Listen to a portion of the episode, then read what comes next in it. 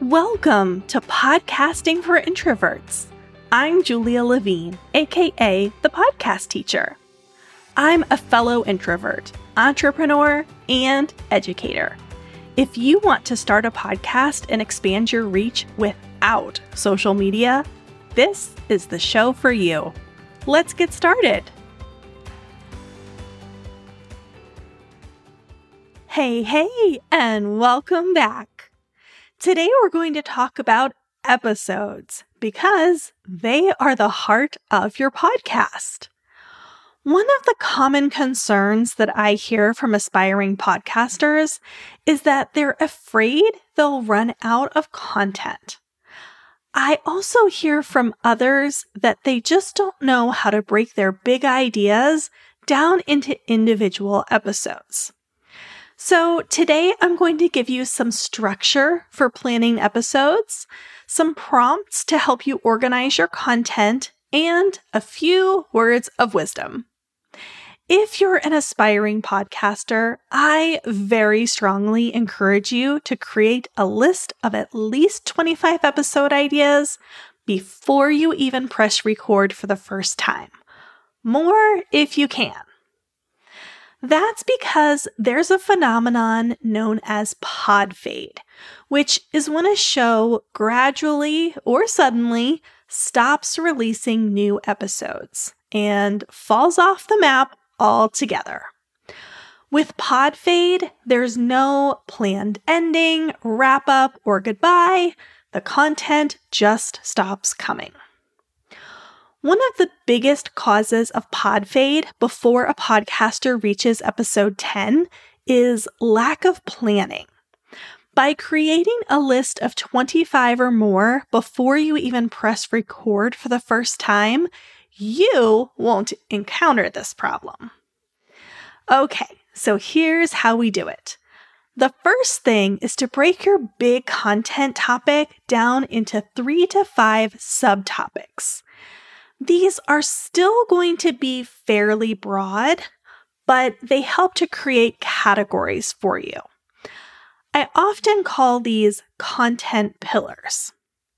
For example, if your overall podcast topic is weight loss, you might choose nutrition, exercise, and habits as three subcategories or content pillars.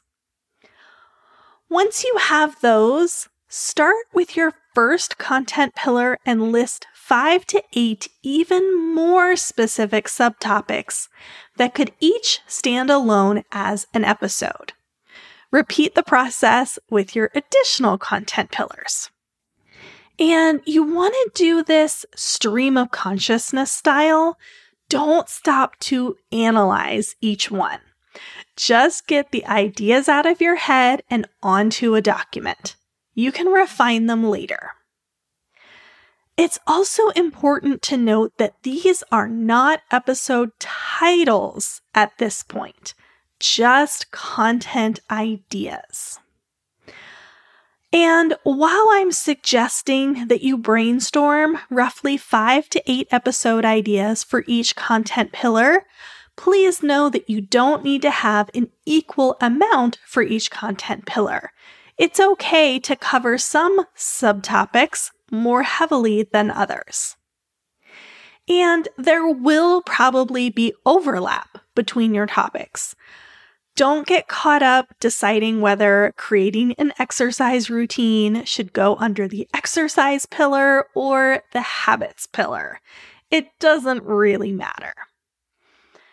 As introverts, we are often overthinkers. So, this exercise can be challenging. Do your best to jot down ideas in general.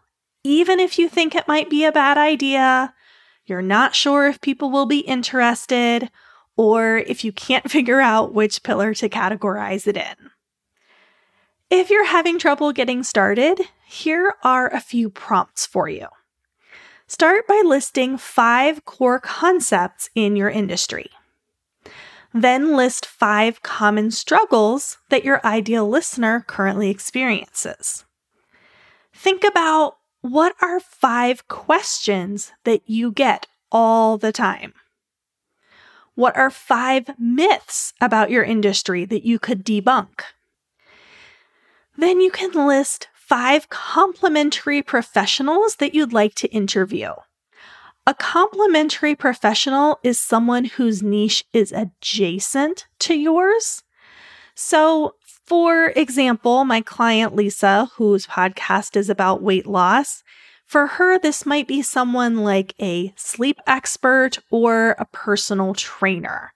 It's not exactly the content that she covers, but it's close enough that the same audience is going to be interested. But also, those professionals are selling or educating on a slightly different topic. They have a different product to sell to the person, so you're not in direct competition with them. And last couple prompts here list five past clients that you could interview if you have them. And also list five mindset challenges that you could speak about overcoming in relation to your niche. It's also a good idea to periodically browse Facebook groups around your topic to see what people are talking about and what kinds of questions are being asked.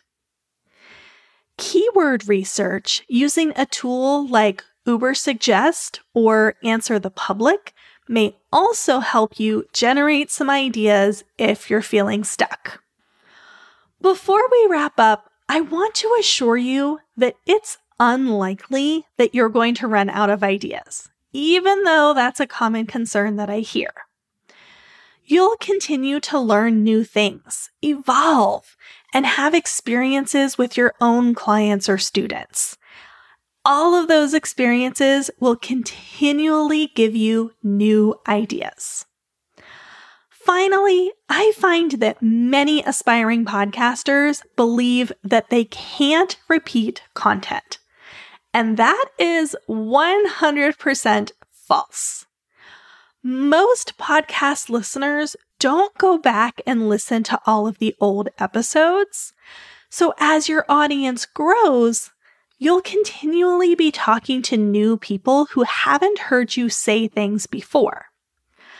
Additionally, it often takes many exposures to a concept for it to sink in, or it needs to hit at the right moment.